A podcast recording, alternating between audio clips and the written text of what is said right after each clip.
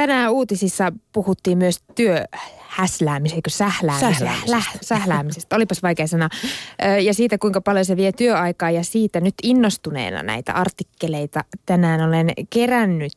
Puhutaan siis hyvinvoinnista työssä ja tänään pitäisi tulla vastaus siihen, miten työpaikalla tulee olla – mitä työnantajan kannattaa juottaa työntekijöilleen ja lopuksi annetaan vinkki vielä, miten välttää pinnan kiristyminen. No niin, Aloitetaan juomisesta. Eli Hanat auki kirjoittaa Tiedelehti. Tehostaminen on päivän sana monessa yrityksessä, joten tässä ajankohtainen vinkki työnantajille. Takavarikoikaa kahvin keittimet ja tarjotkaa työntekijöille vastaisuudessa vettä. Vinkki perustuu brittikokeisiin, joissa testattiin muistia, tarkkaavaisuutta ja oppimista. Kun ihminen ei, ihmisen ei, ihmisten ei annettu juoda vettä testiaamuna eikä sitä edeltävänä yöllä, älyllinen suorituskyky laski ja tehtävät edistyivät hitaasti. Jos taas sai kulauttaa puolikkaan vesilitran, suoritus parani 14 prosenttia.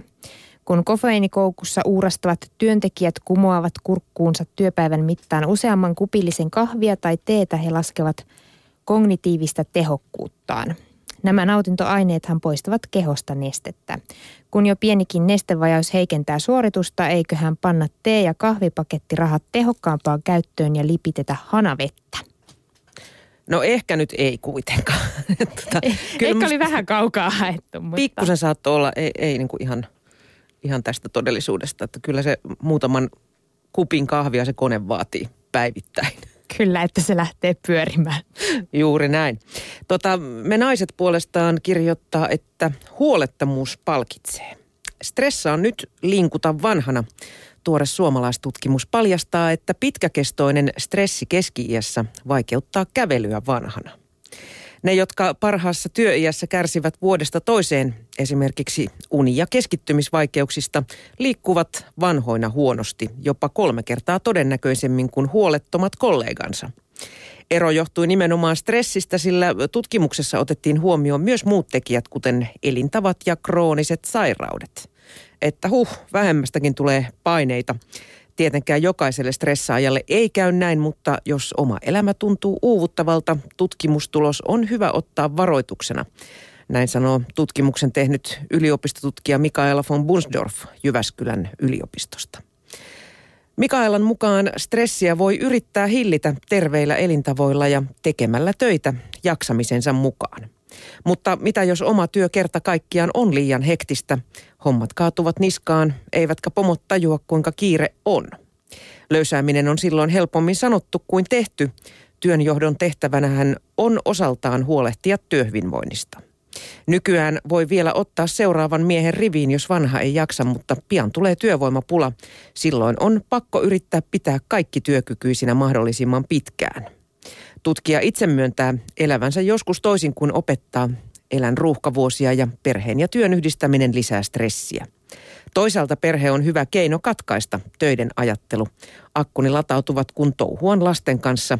Stressinhallinnassa on tärkeää, että elämässä on muutakin tärkeää kuin työ. Näin sanoo Mikaela von Bunsdorf ja taustalta kuuluu kuulemma lasten ääniä. Ja sitten vielä semmoista tietoa, että koira vie stressin.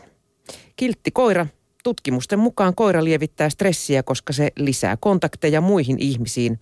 Kannattaa hankkia siis ystävällinen hurtta. Sitten löytyy robottikoira. Yhdysvaltalainen tutkija Marian Banks huomasi, että pitkäaikaispotilaat kiintyivät oikeisiin ja robottikoiriin yhtä paljon. Ja kolmantena vaihtoehtona vielä koiravideo. Eläinohjelmien katsominen alentaa verenpainetta, näin väittää tutkija Deborah Wells. Jopa kuulemma kalavideo toimii. Mä saanen olla eri mieltä. En mä nyt ole aivan varma. Mulla on kaksi koiraa kotona, enkä mä nyt usko, että mun stressitaso ainakaan ihan hirveästi on näiden koirien takia laskenut. Ehkä pikemminkin nousee niin, välillä. joutuu stressaamaan niidenkin takia. Kyllä, kyllä. Ei ole helppoa. Ei. No mutta mitä sitten, kun pinna kiristyy? Kotilääkärilehti lähestyy tätä aihetta laulun kautta, vapaalla äänellä. Jokaisen ääni on persoonallinen, persoonallinen kuin sormen jälki. Päästä oma äänesi valloilleen. Pitää muistaa, että jokainen osaa laulaa. Nyt viimeistään voi nauraa virhearvioille, jos koulutodistuksen musiikkiarvosana oli kehno, sillä kaikki osaavat laulaa. Aloittelijoiden yksityislaulukurssien lisäksi monissa kaupungeissa kokoontuu iloisia kuororyhmiä, joihin ei ole pääsykokeita. Perusta vaikka kaveriporukassa musisointiryhmä. Oman ilahtumisen lisäksi voisitte tarjoutua keikalle paikalliseen palvelutaloon. Hyräilevä ihminen levittää ympärilleen rauhoittavaa leppoisuutta. Mieleen tulee raskas kimalainen, joka keräilee mettä syksyisistä laventelista. Hyräily helpottaa stressiä ja pehmittää kasvojen, kaulan, pään ja olkapäiden lihasjännitystä. Hyrähdä käyntiin seuraavan kerran, kun pinnasi kiristyy. No niin. Niin, ja ainahan sitä voi sitten hyräillä ja lauleskella vaikkapa itsekseen, kun ei ole muita ihmisiä ympärillä, jos pelkää, että menee liikaa ammuvainaan nuotin puolelle. Laulatko sinä Suvi? Pienenä olen laulanut ja R on pärissy niissä lauluissa kauniisti, ne on hienosti kasetilla tallessa, mutta täytyy myöntää, että nyt vanhempana niin aika vähälle on jäänyt. Vähän samoilla linjoilla. Harvemmin tulee kyllä lauleskeltua ja viimeistään se sitten siinä vaiheessa, kun ei muista sanoja, niin... Kyllä nimenomaan. Itse asiassa nyt kun sanoit on, niin mu- autossa tulee lauleltua, kun yksi ajaa pitkiä matkoja, mutta se jää yleensä siihen kertsiin, koska... Mm. Mites karaokepuoli? Kyllähän sitä tulee joskus lauleskeltua sielläkin. Se on hyvä, kun siellä on ne sanat, mm. mutta en nyt tiedä siitä laadusta. Mikä on kappale, minkä karaokessa sitten laulaa luikautat? Nyt pistit pahan. Minkäköhän viimeksi on mennyt?